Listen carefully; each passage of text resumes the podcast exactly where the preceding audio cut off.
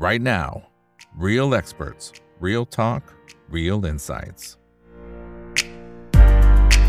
สวัสดีครับ สวัสดีเพื่อนนักทุนทุกคนนะครับนี่คือ right now by อีกบรรพททุกเรื่องที่นักทุนต้องรู้นะครับและสำหรับวันนี้สิ่งที่เราต้องรู้นะครับคือหุ้นกลุ่ม AMC นะครับหรือว่าการบริหารจัดการหนี้นะครับโดยเฉพาะตัวหนี้เสียเนี่ยนะครับซึ่งในช่วงที่ผ่านมาเนี่ยหลายคนก็กังวลนะในแง่ของทั้งตัวเลขหนี้ครัวเรือนนะครับที่พุ่งสูงขึ้นมาแล้วก็ทางแบงก์ชาติก็มีการปรับไส้ในในเรื่องของการคำนวณใช่ไหมครับก็พุ่งขึ้นมาถ้าเป็นในภาพรวมเนี่ยคือ 16 ล้านล้านบาทตัวเลขกลมๆนะแต่ตัวเลขหนี้เสียก็พุ่งขึ้นมา 1.03 ล้านล้านบาทละในขณะเดียวกันยังไม่นับนะครับก้อนอื่นๆที่ไม่รู้จะไหลมาเพิ่มเติมอีกหรือเปล่านั่นคือสิ่งที่เราต้องกลับมาวิเคราะห์กัน แต่อย่างไรก็ตามมันอาจจะเป็นโอกาสสำหรับการลงทุนในหุ้นกลุ่มนี้ก็เป็นไปได้ นั่นคือสิ่งที่เราจะต้องมามองหาโอกาสให้กับเพื่อนๆนักลงทุนกันด้วยนะครับวันนี้ได้รับเกียรติจากพี่ต้นครับคุณธนพัฒน์ฉัดเสถียรครับผู้อำนวยการฝ่ายวิเคราะห์บริษัทหลักทรัพย์ Trinity ครับ สวัสดีครับพี่ต้นครับ สวัสดีครับคุณอีกครับ สวัสดีทุกทุกๆท่านครับอ่า คนไหนที่เข้ามาแล้วก็ฝากกดไลค์กดแชร์ทุกช่องทางนะครับ Facebook YouTube Twitter ครับ Clubhouse ห้อง Open Line Chat แล้วก็ทางฝั่งของ TikTok ด้วยนะครับ ส่วนคนไหนที่อยากสนับสนุนช่องถามอีกกับอีกก็ไปที่ลิงก์ที่แปะไว้ในแคปชั่นนะครับแล้วก็สมัครเป็น Membership นะครับเป็นสมาชิกกันได้นะเดือนละแค่ 74 บาทเท่านั้นเองนะครับโอเคนะครับเดี๋ยวผมรบกวนให้พี่ต้นนะฮะเล่าให้เราฟังก่อนสำหรับตัวภาพรวมนะครับของของ flow นะของตัวธุรกิจนี้นะครับแล้วฟันธงแบบสั้นๆ ให้ผมฟังหน่อยนะครับว่าถือว่าเป็นปีทองไหมตามหัวข้อที่เราตั้งเอาไว้ หรือไม่แน่เหมือนกัน อ่าอ่าครับ คือต้องเรียนอย่างเงี้ยนะครับ ว่าสำหรับกลุ่มนี้เนี่ย ในช่วงโควิดที่ผ่านมานะครับ เราต้องเรียกว่าเอกลุ่มนี้มันเจอปัญหาหลายเรื่องเหมือนกันนะครับ คือปกติเวลาเราพูดถึงกลุ่ม AMC เนี่ยนะครับ มันเป็นเราจะพูดว่ามันเป็นเคาน์เตอร์ไซเคิลของเศรษฐกิจ ก็คือว่าเวลาที่เศรษฐกิจไม่ดีเนี่ย มันก็จะเป็นโอกาสของกลุ่ม AMC นะครับ แล้วพอเศรษฐกิจ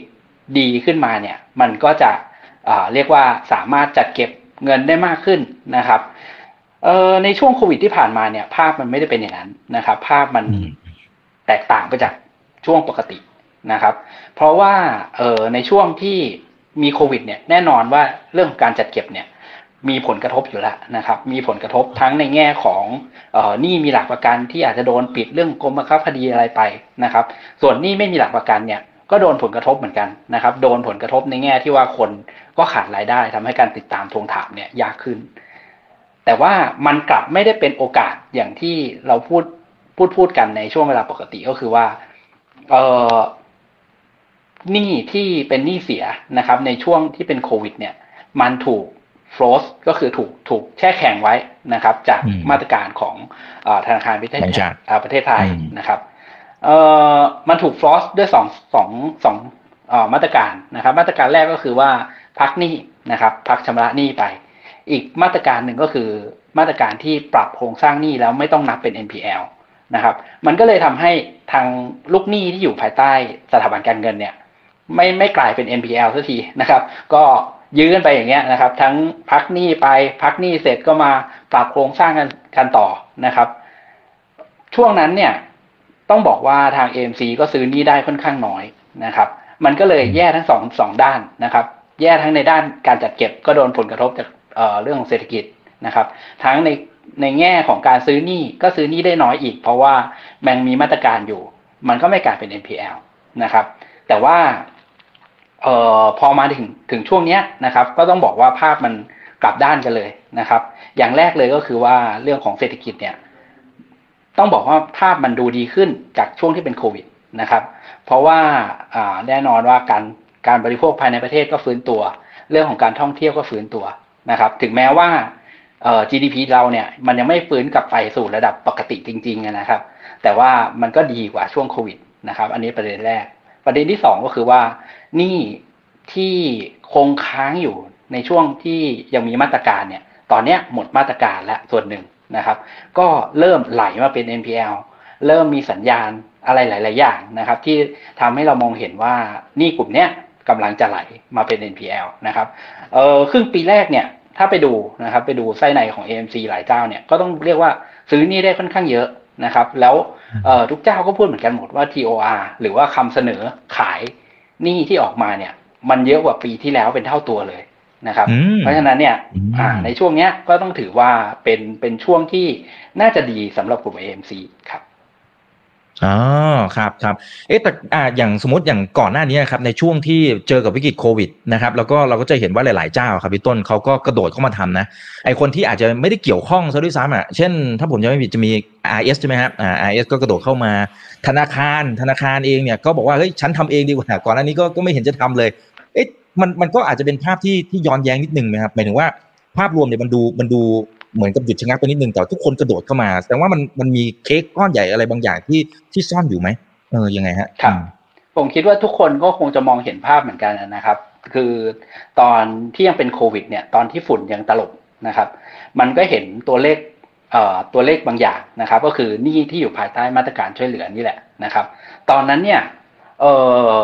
ลูกหนี้ที่อยู่ภายใต้มาตรการช่วยเหลือจริง ๆ เนี่ย นับเป็นจำนวนลูกหนี้เนี่ยประมาณห้าล้านรายนะครับเอ่อมูลหนี้นะครับที่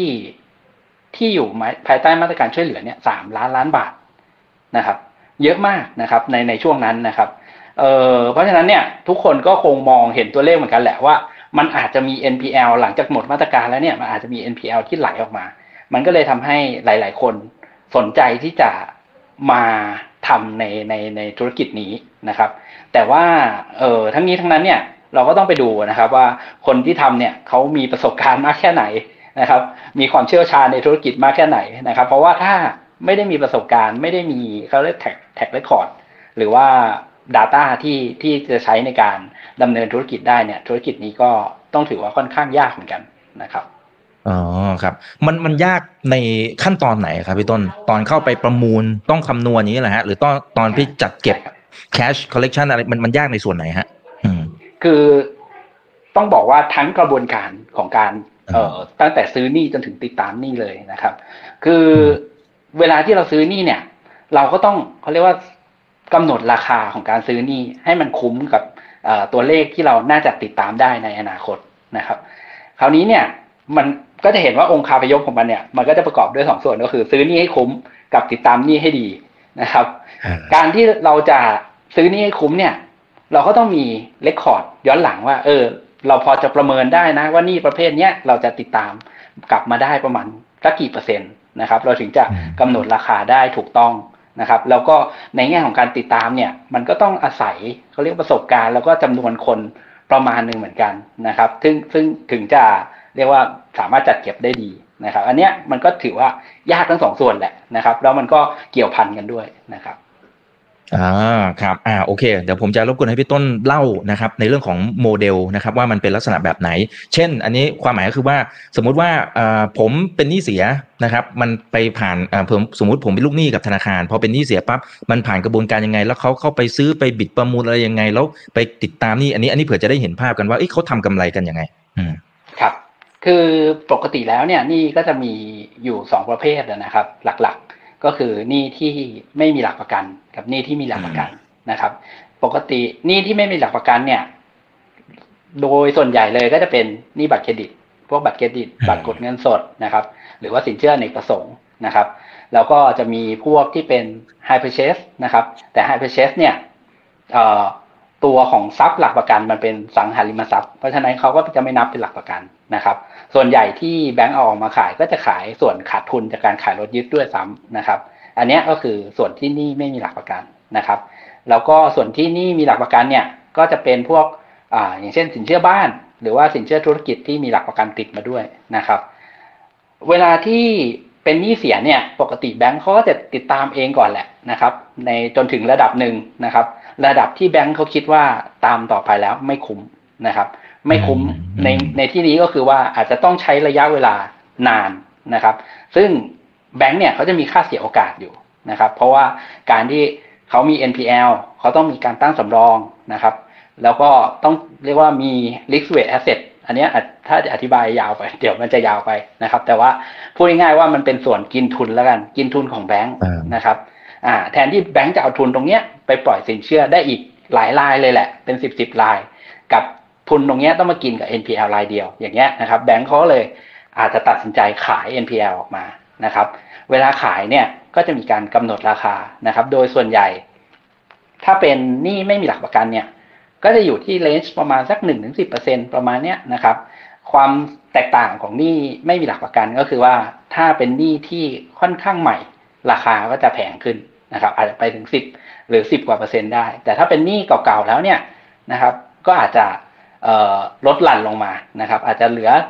สามเปอร์เซ็นห้าเปอร์เซ็นโดยอันนี้โดยทั่วไปนะครับ หรือหนึ่งเปอร์เซ็นก็มีนะครับหนึ่งเปอร์เซ็นก็เคยเห็น อันนี้ก็คือหนี้เก่าๆเลยนะครับ ส่วนหนี้มีหลักประกันเนี่ยเขาจะไม่ได้คิดจากมูลหนี้นะครับ แต่เขาจะคิดจากเเรื่องของ มูลค่าหลักประกัน มูลค่าประเมินของหลักประกันนะครับ โดยส่วนใหญ่ก็จะไปประมูลกันที่ประมาณสักสี่สิบถึงหกของของมูลค่าประเมินของหลักประกันนะครับ แล้วก็โมเดลนะครับ หลังจากที่ตัวของ AMC ได้ได้หนี้เสียตรงนั้นมาแล้วเนี่ยเขาก็จะบริหารจัดการนะครับสำหรับหนี้ไม่มีหลักประกันเนี่ยก็คือตรงไปตรงมานะครับ ติดตามทวงถามนะครับ แล้วก็ได้คืนมานะครับ แต่ว่าถ้าเป็นหนี้มีหลักประกันเนี่ย ก็จะมีเขาเรียกว่าวิธีการหลายวิธีการที่จะได้เงินกลับมานะครับ อย่างแรกก็คือติดตามทวงถามแหละนะครับ หรือปรับโครงสร้างนะครับ หรือเอ่อไปขายผ่านกรมบังคับคดีนะครับ ซึ่งถ้าขายผ่านกรมบังคับคดีแล้วเนี่ย ถ้าได้ราคาที่ไม่ถูกใจก็จะประมูลกลับมาเอง กลับมาเป็นสิ่งที่เรียกว่า NPA หรือว่าซับรอการขายนะครับ กลับมาเข้าบริษัท AMC นะครับ ภาพรวมก็จะประมาณนี้นะครับ ครับซึ่งแต่ละเจ้าแต่ละบริษัทที่เขาอยู่ในตลาดหุ้นเนี่ยความเก่งของแต่ละคนเนี่ยจะไม่เหมือนกัน บางเจ้าอาจจะถนัดเซเคียวโลนบางเจ้าอันเซเคียวบางเจ้าเนี่ยเอาทั้งคู่เลยนะฮะก็เห็นอยู่เหมือนกันนะครับโอเค แต่ถ้าก่อนที่จะไปเจาะเป็นหุ้นรายตัวเนี่ยนะครับเอาเอาภาพรวมๆก่อนอย่างเมื่อสักครู่นี้พี่ต้นบอกว่าอ่าถ้าหลาย ๆ บริษัทเนี่ยในช่วงต้นปีเขาไปซื้อนี่มา แล้วดูเหมือนจะมีปริมาณนี่ที่เยอะนะครับไอ้ตรงเนี้ยมันจะเป็นเทรนด์ลักษณะแบบนี้ไปอีกสักแค่ไหน หมายถึงว่าที่เราเห็นเนี่ยมันเป็นเพียงแค่จุดเริ่มต้นไหม นะครับ แล้วมันจะไซส์ของมันขนาดไหน และการแข่งขัน ไอ้ก่อนอันเนี้ยมันมีผู้เล่นเยอะตอนนี้ไม่แน่ใจว่าตอนนี้มันเป็นยังไง อ่า ครับอ่าพูดถึงเรื่องของเทรนด์ของ NPL ก่อนแล้วกันนะครับเอ่อตัวเลขที่เราดูเนี่ย ตอนเนี้ยมันมีตัวเลขสองสองสองเอ่อจากสองแหล่งนะครับ แหล่งแรกก็คือจากเครดิตบูโรนะครับเอ่อเท่าที่เห็นเนี่ยนะครับในในช่วงเอ่อครึ่งปีที่ผ่านมา ก็ต้องบอกว่าแนวโน้ม NPL ยังเป็นขาขึ้นอยู่นะครับแนวโน้ม NPL ยังเป็นขาขึ้นอยู่ แล้วก็ส่วนที่มันขึ้นเนี่ยมันขึ้นมาจากทั้ง New NPL แล้วก็ Relapse Relapse ก็คือ NPL ที่เคยปรับโครงสร้างไปแล้วกลับมาเป็น NPL อีกรอบนะครับ นอกจากตัวของแนวโน้ม NPL ที่ปรับขึ้นแล้วเนี่ยมันยังมีอีกตัวเลขสองตัวนะครับ ที่ปรับขึ้นมาด้วยก็คือตัวของ TDR TDR ก็คือหนี้ปรับโครงสร้างนะครับ แล้วก็อีกส่วนหนึ่งก็คือ SM loan นะครับหนี้ที่เรียกว่ายังไม่เป็นหนี้เสียแหละ แต่มีโอกาสจะเป็นหนี้เสียนะครับสามตัวเนี้ยมันปรับขึ้นมาหมดนะครับ เพราะฉะนั้นเนี่ยโอกาสที่ครึ่งปีหลังเรายังเห็น NPL ที่ยังเพิ่มขึ้นเนี่ยผมคิดว่าน่าจะเป็นไปได้มากนะครับ แล้วก็เออในเรื่องของอีกคำถามนี้ไม่แน่ใจจำไม่ได้แล้วแข่งขันอ่าในเมื่อเหมือนทุกคนการแข่งขันเคยเห็นว่าเค้กก้อนนี้มันจะใหญ่นะแล้วอย่างฟังพี่ต้นเมื่อกี้รู้สึกมันจะใหญ่มากนะฮะคือถ้ามันจะใหญ่เสร็จปั๊บเนี่ยไออย่างก่อนหน้านี้เราจะเห็นทุกคนเนี่ยก็กระโดดเข้ามาผู้เล่นรายใหม่กระโดดเข้ามา แล้วตอนนี้เริ่มเห็นเทรนด์ลักษณะเดียวกันไหมการแข่งขันมันเดือดแค่ไหนฮะคือเอ่อในช่วงที่ปีที่แล้วนะครับ ปีที่แล้วเนี่ย เราเห็นการแข่งขันในแง่ของราคาที่สูงกว่านี้ สูงกว่าปัจจุบัน นะครับอืมเอ่อมันประกอบไปด้วยสองปัจจัยนะครับ ปัจจัยแรกก็คืออย่างที่เรียนไปตอนต้นนะครับ ว่าแบงก์เองเนี่ยขาย NPL ออกมาน้อยนะครับ เพราะว่ามีมาตรการช่วยเหลืออยู่ อีกปัจจัยหนึ่งก็คือว่ามันมีผู้เล่นรายใหม่ ๆ เกิดขึ้นมานะครับอืมมันก็เลยทำให้พอสองปัจจัยเนี้ยประกอบกันมันก็เลยทำให้ราคาของการที่จะไปบิดซื้อหนี่เนี่ยมันสูงมากขึ้นนะครับ แต่ตอนเนี้ยสองปัจจัยเนี้ยมันต้องเรียกว่า คลี่คลายไปแล้วนะครับในในปีนี้นะครับ เพราะว่าคนที่ประมูลในราคาที่สูงปีที่แล้วเนี่ย ก็ต้องเรียกว่าน่าจะหมดเงินทุนแล้วแหละนะครับ แล้วก็เอ่อต้องไปบริหารจัดการหนี้ในต้นทุนที่สูงเนี่ยอีกไปอีกสักพักนะครับ กับอีกประเด็นหนึ่งก็คือว่า NPL ที่อั้นๆมาในปีที่แล้วเนี่ย ต้องบอกว่าปีนี้มันมันมาเยอะมากขึ้นนะครับ มันทำให้ในแง่ของ supply เนี่ย มันมันล้น demand ไปเยอะแหละนะครับ ถ้าผมพูดตัวเลขให้เห็นภาพง่าย ๆนะครับ ในช่วงเวลาปีปกติเนี่ยเออแบงค์มักจะเอา NPL มาขายปีละประมาณสักแสนล้านนะครับ แสนล้านก็คิดเป็นถ้าถ้าเป็นหนี้มีหลักประกันกับไม่มีหลักประกันสัดส่วนเท่า ๆกันนะครับ ผมสมมุติ ก็จะใช้เงินลงทุนประมาณสักสามหมื่นล้าน จะเห็นว่า AMC ในในในประเทศไทยเนี่ยที่อยู่ในตลาดเนี่ยเขา มีเงินทุนรวมกันเนี่ยไม่ถึงสามหมื่นล้านหรอกนะครับ พอมาปีนี้นะครับ ผมคิดว่าไม่ใช่แสนล้านแล้วแหละตัวเลขน่าจะเกินไปเยอะเลยแหละนะครับ เพราะฉะนั้นเนี่ย AMC แต่ละเจ้าที่ตั้งเป้าจะใช้งบลงทุนเท่านู้นเท่านั้น ผมคิดว่าก็คงจะไม่ถึงไม่ถึงตัวเลขที่แบงก์ออกมาขายนะครับ มันก็เลยทำให้การแข่งขันเนี่ยน่าจะลดลงในปีนี้นะครับ อืมครับเอ๊ะแต่เราเราจะเห็นฝั่งของแบงก์อะเช่น K-Bank ครับเขาก็เริ่มกระโดดที่มาทำเนี่ย อันนี้มันมันสะท้อนให้เห็นอะไรแล้วมันอาจจะเป็นอีกหนึ่งประเด็นไหมครับ ที่ทำให้การแข่งขันมันมันอาจจะโอเค มันอาจจะไม่ได้แข่งมากเท่ากับปีที่แล้ว แต่ว่า แต่ว่ามันก็อาจจะเป็นอีกหนึ่งตัวแปรด้วยไหมครับ แบบแบงก์อื่นๆด้วยอะไรเงี้ย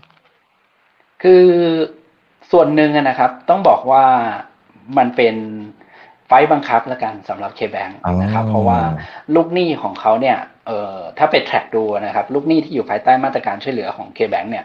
จะอยู่ในระดับที่ค่อนข้างสูงในช่วงโควิดนะครับอยู่ในระดับที่ค่อนข้างสูงเอ่อเพราะฉะนั้นเนี่ยการที่จะขาย NPL ออกมานะครับ ตามปกติที่เขาดำเนินธุรกิจเนี่ยก็ต้องเรียกว่าอาจจะ manage NPL ไม่ทัน นะครับ มันก็เลยต้องมี JVAMC นะครับ มาเพื่อรองรับอีกส่วนหนึ่งเหมือนกัน ซึ่งจะเห็นว่า KBank เนี่ยขายเข้า JV เนี่ยเยอะมากนะครับเอ่อ JV เพิ่งตั้งปีที่แล้วเองตอนนี้มูลนี้ที่อยู่ภายใต้เอ่อ JK AMC นะครับ ซึ่งเป็น JV ร่วมกับ JMT เนี่ย ตอนนี้แสนแสนกว่าล้านแล้วนะครับแสนหนึ่งหมื่นล้านประมาณนั้นนะครับก็เรียกว่าขายขายออกมาค่อนข้างเยอะ แล้วสัดส่วน NPL นะครับของของ KBank เนี่ย จริง ๆ มันก็ลดลงแหละนะครับ แต่ว่ามันก็ยังไม่ใช่ระดับที่ต่ำต่ำแบบต่ำเตี้ยเลี่ยดินนะครับ มันก็ต้องเรียกว่าเรายังเห็น NPL ที่ที่ยังฟอร์มตัวขึ้นมาอยู่นะครับ มันก็เลยเป็นภาพแบบนี้นะครับ ถ้าไม่ทำเนี่ย ผมว่าภาพของ NPL ของ KBank น่าจะน่าจะหนักกว่านี้นะครับอืมครับแต่ว่าแบงก์อื่นเขายังยังไม่ได้ส่งสัญญาณว่าจะกระโดดเข้ามาทำเต็มตัวใช่ไหมครับหมายถึงว่ารูปแบบ JV อะไรเงี้ยยังยังไม่ได้เห็นเทรนชัดเจนใช่ไหมครับ ตอนนี้นะครับที่มีกระแสข่าวเนี่ย ก็มีอีกหนึ่งแบงค์นะครับที่อ๋อเอ่อกำลังอ่าจริง ๆ มีสองแบงค์แหละนะครับ ที่อ่ามีมีความคืบหน้าเจรจาทำ JV นะครับ แต่ว่าอันนี้ยังเป็นแค่กระแสข่าวอยู่นะครับ แล้วก็มีหนึ่งแบงค์เนี่ยที่คิดอันนี้ส่วนตัวนะครับ คิดว่ามีโอกาสที่จะเห็น JV ได้นะครับ แต่ว่าเอ่อก็ต้องรอดูนะครับ ว่าเขาจะประกาศออกมายังไงนะครับ อ่าครับแล้วถ้าสมมติว่าเปรียบเทียบนะครับ เปรียบเทียบกับผู้เล่นรายเดิมอยู่แล้วที่เขาอยู่ในตลาดนะครับ กับ IJV ตรงเนี้ยนะฮะจุดแข็งจุดด้อยมันจะเป็นยังไงฮะอ่าคือลักษณะของเวลาที่จัดตั้ง JV ขึ้นมานะครับ ลักษณะของหนี้ที่โอนเข้ามาอยู่ภายใต้ JV เนี่ย มันจะไม่เหมือนกับอ่อ หนี้ที่ขายออกมาในให้กับอ่า AMC ซะทีเดียวนะครับ ปกติแล้วเนี่ยหนี้ที่ขายออกมาให้กับ AMC เนี่ย โดยส่วนใหญ่นะครับ โดยส่วนใหญ่ก็จะเป็นหนี้ที่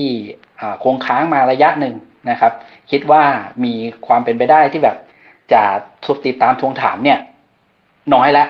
ก็เอาออกมาขายให้กับ AMC นะครับ แต่สำหรับหนี้ที่เป็น JV เนี่ย มันจะเป็นหนี้ที่ใหม่กว่านั้น เคอร์เรนต์กว่านั้นนะครับ เพราะว่าอืมทางแบงก์เองนะครับเขา เวลาที่ขายให้กับ AMC เนี่ยก็คือขายแล้วจบกันไปเลยนะครับ แต่ว่าพอขายให้กับ JV เนี่ยเขาสามารถรับรู้กำไรกลับมาได้นะครับ ตามสัดส่วนที่เขาถือ เพราะฉะนั้นเนี่ยแรงจูงใจในการที่จะขายเนี่ยสำหรับหนี้ที่มันใหม่ขึ้นเนี่ยมันมันก็จะมีมากกว่านะครับอ๋อเพราะฉะนั้นก็ก็ไม่น่าจะคอน FLICT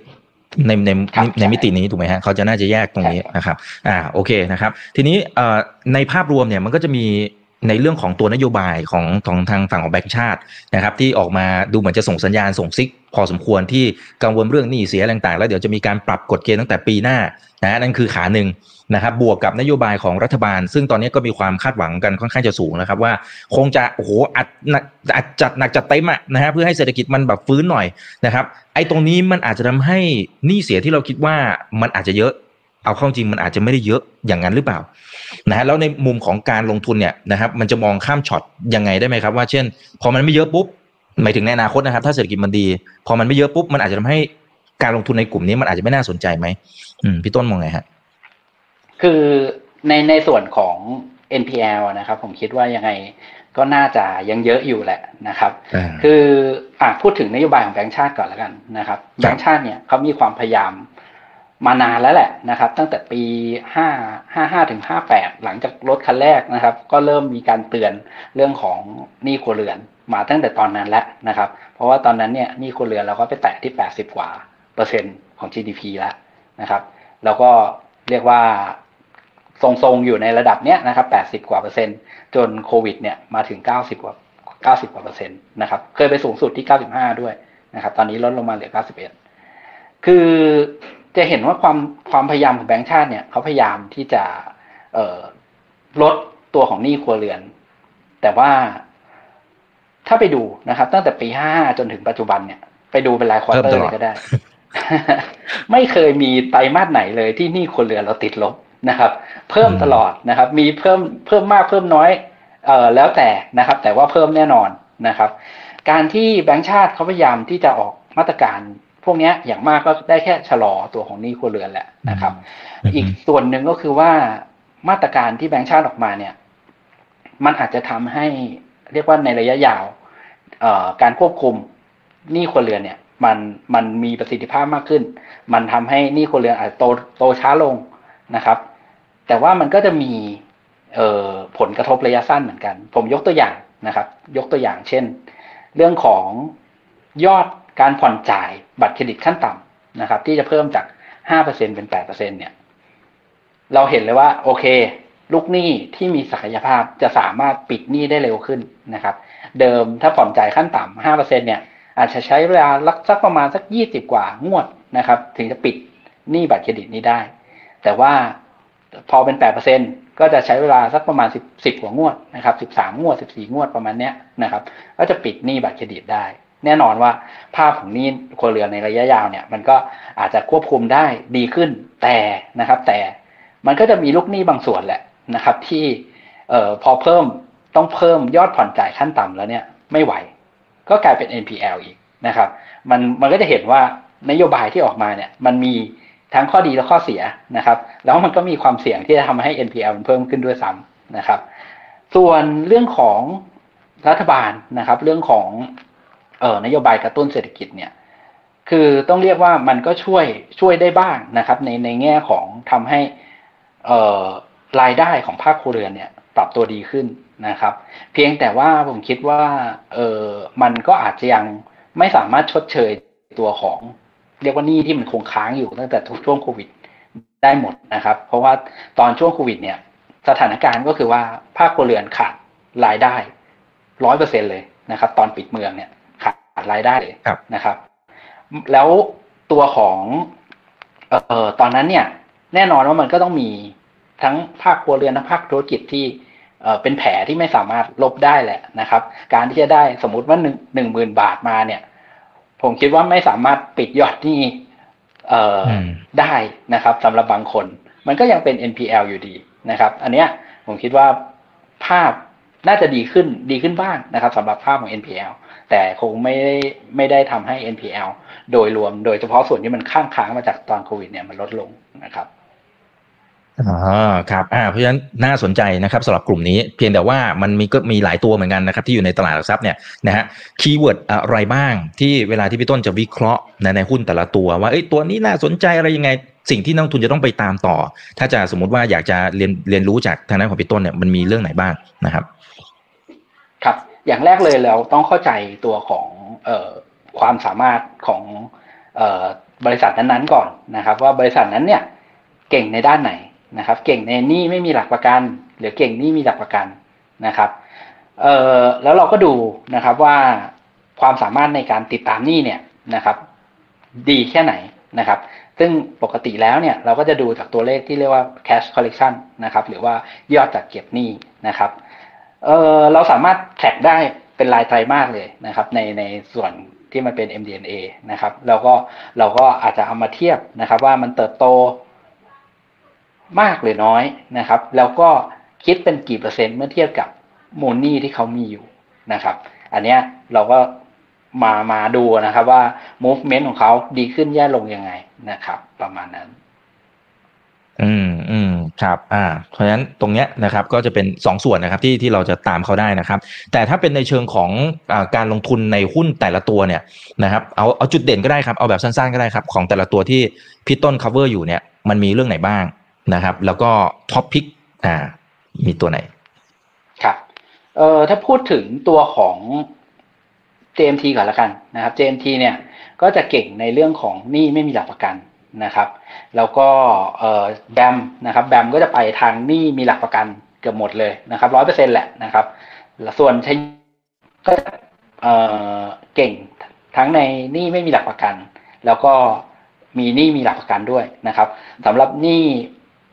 ไม่มีหลักประกันเนี่ยนะครับ JMT นะครับช่วงหลังๆ เขาจะซื้อหนี้ที่มันค่อนข้างเคเรนต์หนี้ค่อนข้างใหม่นะครับแต่ชโยเนี่ยส่วนใหญ่เขาจะไปเน้นหนี้ที่เรียกว่าค่อนข้างเก่าแล้วกัน นะครับ แต่ต้นทุนถูกกว่านะครับ แล้วก็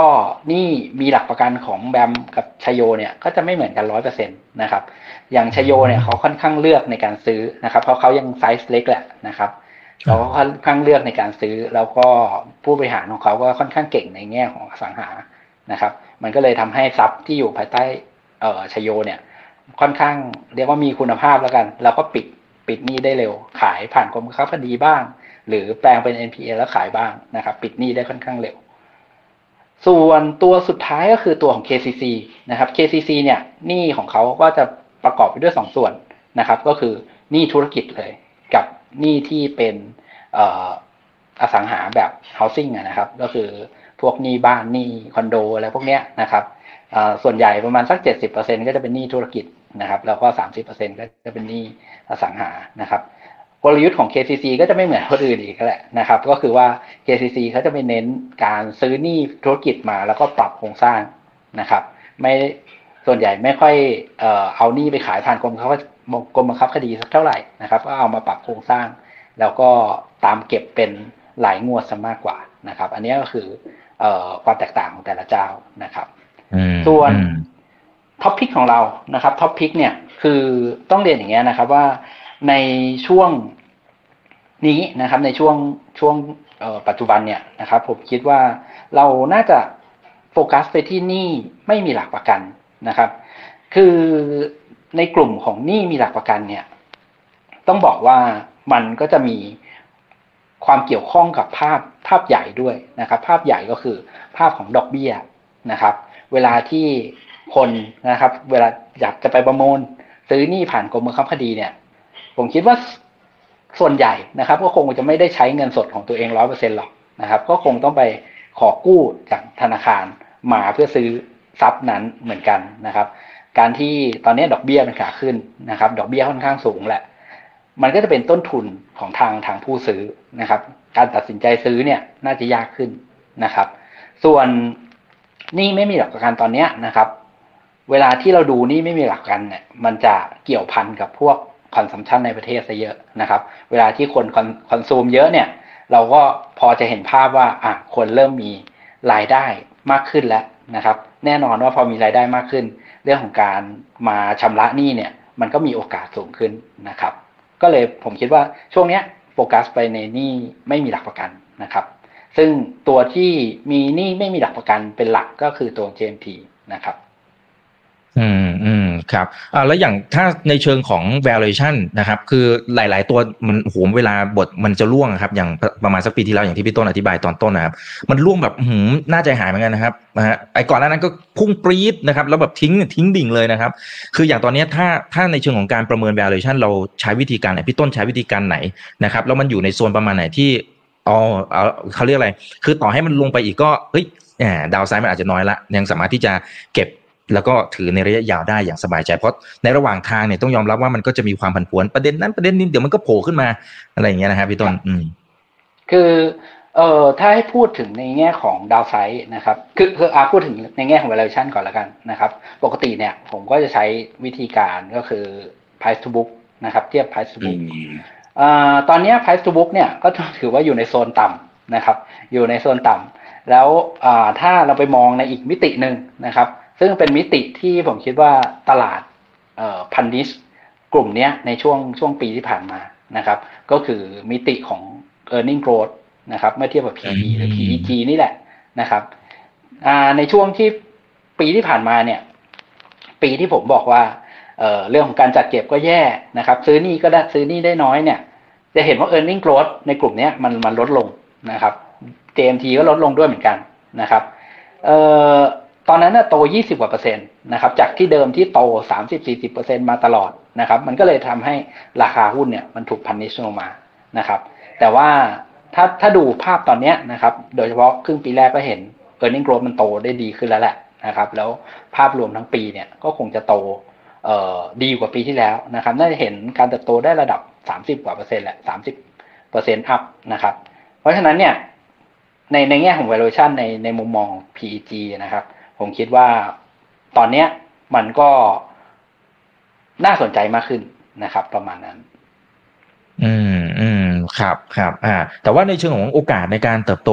คือความหมายก็คือว่าอย่าง JMT เขาก็ตัวใหญ่ประมาณหนึ่งครับอ่าอย่างสมมติเปรียบเทียบกับทางฝั่งของชโยชโยก็ไซส์แบบโอ้โหคนละไซส์อะนะแต่มันก็ไม่แน่ใจว่ามองอีกมิติหนึ่งได้ไหมว่าพอเขาตัวเล็ก แต่ว่ามีศักยภาพในเชิงของผลตอบแทนมันอาจจะเยอะกว่าหรือเปล่า ถ้าเขาทำได้ตามเป้าหมายอะไรเงี้ยฮะ ถูกต้องครับคือสำหรับ AMC ที่ยังเล็กนะครับ การซื้อนี้ก้อนหนึ่งเข้ามาเนี่ยมันส่งผลต่อการเติบโตค่อนข้างเยอะนะครับ ตอนนี้ JMT เนี่ยถ้านับเอ่อหนี้ที่อยู่ภายใต้การบริหารของเขานะครับ เฉพาะของ JMT ไม่รวม JK เนี่ยก็สามแสนกว่าล้านแล้วนะครับ พอรวม JK เข้าไปก็เป็นสี่แสนล้านแล้วนะครับ แน่นอนว่าการที่เอ่อจะซื้อนี้เข้ามาให้มันโตได้เยอะ ๆ เนี่ย ก็ก็มีความลำบากมากขึ้นนะครับ เพียงแต่นะครับ เพียงแต่เอ่อตอนแรกผมก็คิดแบบนั้นนะครับ จนมากระทั่ง Q2 ปีนี้นะครับเออ JMT ก็ดันซื้อหนี้ได้ไซส์ค่อนข้างใหญ่เลยแหละนะครับ โดยเฉพาะใน Q2 เนี่ยหกหมื่นล้านนะครับหกหมื่นล้านอืมพอเทียบเป็นการเติบโตต่อพอร์ตเดิมของเขา ก็เรียกว่าโตได้ค่อนข้างเยอะเหมือนกันนะครับ ผมก็เลยคิดว่าอ่าประเด็นนั้นน่ะ เป็นประเด็นที่ต้องจับตาดูในอนาคต แต่ว่าสำหรับปีนี้เนี่ย มันยังเป็นปีที่เขาสามารถเก็บหนี้ได้เยอะและยังโตได้อยู่นะครับ อืมครับครับมันมันมีมิตินี้ได้ไหมครับ พอดีเมนีนักลงทุนนะครับอ่าอ่าพี่ชายนะครับเขาฝากคำถามมาเหมือนกันบอกว่ามันมี IRR นะครับ ของอากองหนี้ของแต่ละเจ้าเนี่ยมันมันเปรียบเทียบกันได้ไหมครับ ว่าใครเยอะกว่าอะไรยังไงมันมันมองมิตินี้ได้ไหมครับ อ่าครับ เออปกติแล้วเนี่ย มันก็เป็นตัวเลขที่เวลานักวิเคราะห์เอ่อ ทำตัวเลขอะนะครับ ก็จะโฟกัสอ๋อตัวนี้เหมือนกันนะครับ ก็คืออ่ IRR าจากการจากการซื้อหนี้เพียงแต่ว่าเอ่อการที่จะ track ตัวเลขในแต่ละพอร์ตเนี่ย อาจจะยากนิดนึงนะครับ ค่อนข้างยากแหละ เพราะฉะนั้นเนี่ย เราจะใช้ตัวเลขที่ง่ายกว่านั้น ก็คือว่าเอา cash collect นะครับ ที่เก็บได้ในแต่ละปีมา เทียบกับตัวของเอ่อหนี้ที่อยู่ภายใต้การบริหารนะครับ ซึ่ง ผมยกตัวอย่าง JMT แล้วกันนะครับ JMT เนี่ยอืมถ้าถ้าเอาตัว cash collect เทียบกับหนี้ที่อยู่ภายใต้การบริหารที่อยู่ใน balance sheet นะนะครับเอ่อในอดีตก็จะอยู่ที่ประมาณสัก 40 กว่าเปอร์เซ็นต์นะครับ 40 กว่าเปอร์เซ็นต์จนกระทั่งมีโควิดเนี่ยนะครับ แน่นอนว่าเรื่องของการจัดเก็บมันทำได้ยากขึ้น สัดส่วนเนี้ยมันก็ลดลงไปเหลือประมาณสัก 30 กว่าเปอร์เซ็นต์นะครับ แล้วก็พอมาครึ่งปีแรกของปีเนี้ยยอดจัดเก็บเริ่มดีขึ้น ก็กลับมาอยู่ที่ 40กว่าเปอร์เซ็นต์แล้วนะครับ คือ 3 ปีนะครับ ปี 20 21 22 เนี่ย ตัวเลขมันแย่ลงตามสภาพเลยนะครับ แต่ว่าพอมาปีเนี้ยตัวเลขมันเริ่มดีขึ้นนะครับ เพราะฉะนั้นเนี่ยลองลองไป tracking ตัวเลขตัวนี้ดูนะครับ แล้วเราก็จะเห็น movement เห็นผลกระทบเอ่อที่เกิดขึ้นจากภาคภาคเศรษฐกิจโดยรวมเนี่ยนะครับ ต่อต่อผลการดำเนินงานของบริษัทนะครับ ได้ดีกว่าตัวของกำไรอะไรพวกนี้นะครับ อืม ครับอ่า หรือไม่งั้นก็ไปตามพี่ต้นเนี่ยนี่ก็ง่ายสุดละนะครับ ไม่ต้องคำนวณเองนะฮะอ่าแล้วก็ขอเป็นประเด็นสุดท้ายนะครับ ที่เขาฝากมานะครับ ก็ถ้าสมมติในเชิงของตัวเศรษฐกิจที่มันอาจจะซึมซึมกับเศรษฐกิจดีนะครับ มันมีผลดีผลเสียต่อ AMC ยังไงจริงพี่ต้นมีอธิบายตั้งแต่ตอนต้นละนะครับ แต่ว่าอันนี้เอาแบบชัดๆนะครับ เพราะเขาบอกว่าในยุคก่อนอันนี้เนี่ยเศรษฐกิจมันอาจจะดูซึมมันก็ยังโตนะ แต่ก็ไม่ได้มากอะไรมากมายนะครับ กับถ้าสมมุติว่าช่วงเศรษฐกิจแบบหืมเปี้ยงป้าง cash collection ในภาพรวมมันน่าจะเยอะมากขึ้นไหม และส่งผลดีครับต่อกลุ่มนี้ยังไง หรือผลเสียยังไง อืมครับ คือถ้าอธิบายให้ให้ชัดมากขึ้นนะนะครับ ก็คือว่าในช่วงเศรษฐกิจที่ไม่ดีเลยแล้วกันไม่ดีนะครับอืมแน่นอนว่า cash collect ของกลุ่ม AMC เนี่ยไม่ดีนะครับ ต้องไม่ดีไปตามภาพเศรษฐกิจโดยรวมแหละนะครับ แต่ว่าจะซื้อหนี้ได้มากขึ้นนะครับ แต่ว่าพอช่วงเศรษฐกิจที่ดีเนี่ย การซื้อหนี้ก็จะลดลง นะครับ เพราะว่าอืม NPL มันก็จะลดลง แต่ว่าเป็นช่วงเก็บเกี่ยวนะครับ ก็คือช่วงที่ cash collect มันจะปรับตัวดีขึ้นมาค่อนข้างเยอะนะครับเออสภาพที่ AMC น่าจะเรียกว่าชอบไม่ดีที่สุดก็คือว่าอ๋อครับอ่าไม่ชอบที่สุดนะครับ ไม่ดีที่สุดไม่ชอบที่สุดก็คือ เป็นสภาพที่เศรษฐกิจแย่ไประยะเวลานานนะครับ เพราะว่าอ๋อมันจะกลายเป็นว่า ซื้อหนี้ได้ ซื้อหนี้ได้เรื่อยๆ แต่ว่าจัดเก็บเนี่ย เก็บไม่ได้ มันอ่าอืมเก็บไม่ได้ มันจะเป็นภาพแบบนั้น มันเหมือนกับโอเวอร์สต็อกครับ ซื้อมาซื้อมาเรื่อยๆ แต่ว่าเอ่อไม่มีรายได้เข้ามา อย่างเงี้ยนะครับอ๋อครับอ่าโอเค พอจะเห็นภาพนะครับอ่าเอาละฮะก็คุยเลยเวลามาสักเล็กน้อยนะครับพี่ต้นฝากทิ้งท้ายนะครับ ให้กับคุณผู้ชมหน่อยครับ เชิญเลยครับ ครับก็คือในช่วงที่ผ่านมานะครับ ต้องยอมรับว่า ตัวของเศรษฐกิจไทยเนี่ยมันมันอาจจะมีความผันผวนมีเรื่องของหลายปัจจัยที่ทำให้ผลกระทบมันดูในกลุ่มเนี้ยมันดูไม่ดีนะครับ แต่ว่าพอมาปีเนี้ยถ้าถ้าเราติดตามกลุ่มนี้จริง ๆ เนี่ยก็จะเห็นว่าภาพหลาย ๆ อย่างเนี่ยมันมันคลี่คลายไปเยอะนะครับ มันก็น่าจะทำให้ตัวของการเติบโตของกลุ่มนี้มันกลับมา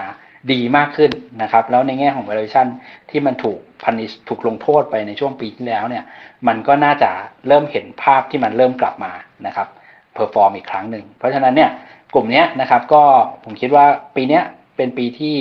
ค่อนข้างดีสำหรับกลุ่มนี้นะครับ ดีทั้งในแง่ของการซื้อหนี้แล้วก็ดีทั้งในแง่ของการจัดเก็บนะครับ อืมครับอ่าแต่อย่างไรก็ตามทุกการลงทุนก็มีความเสี่ยงนะครับยังไงเพื่อนๆนักลงทุนก็อย่าลืมศึกษาข้อมูลนะครับ หรือไปตามพี่ต้นนะครับ ได้ที่ Trinity นะครับ ก็จะได้ข้อมูลที่เสริมเพิ่มให้นะครับ วันนี้ขอบพระคุณมากครับพี่ต้นครับ มันมากนะครับ ไว้เดี๋ยวโอกาสหน้าขออนุญาตเรียนเชิญใหม่นะครับ ส่วนครั้งหน้าเป็นเรื่องไหนเดี๋ยวรอติดตามนะครับ นี่คือ right now ใบอิบันพศทุกเรื่องที่นักทุนต้องรู้ครับ สวัสดีถ้าชื่นชอบคอนเทนต์แบบนี้อย่าลืมกดติดตามช่องทางอื่นๆด้วยนะครับ ไม่ว่าจะเป็น Facebook, YouTube, Line Official, Instagram และ Twitter จะได้ไม่พลาดการวิเคราะห์และมุมมองเศรษฐกิจ และการลงทุนดีๆ แบบนี้ครับ อย่าลืมนะครับว่าเริ่มต้นวันนี้ดีที่สุด ขอให้ทุกท่านโชคดี และมีอิสรภาพในการใช้ชีวิต ผมอีกบรรพธนาเพิ่มสุขครับ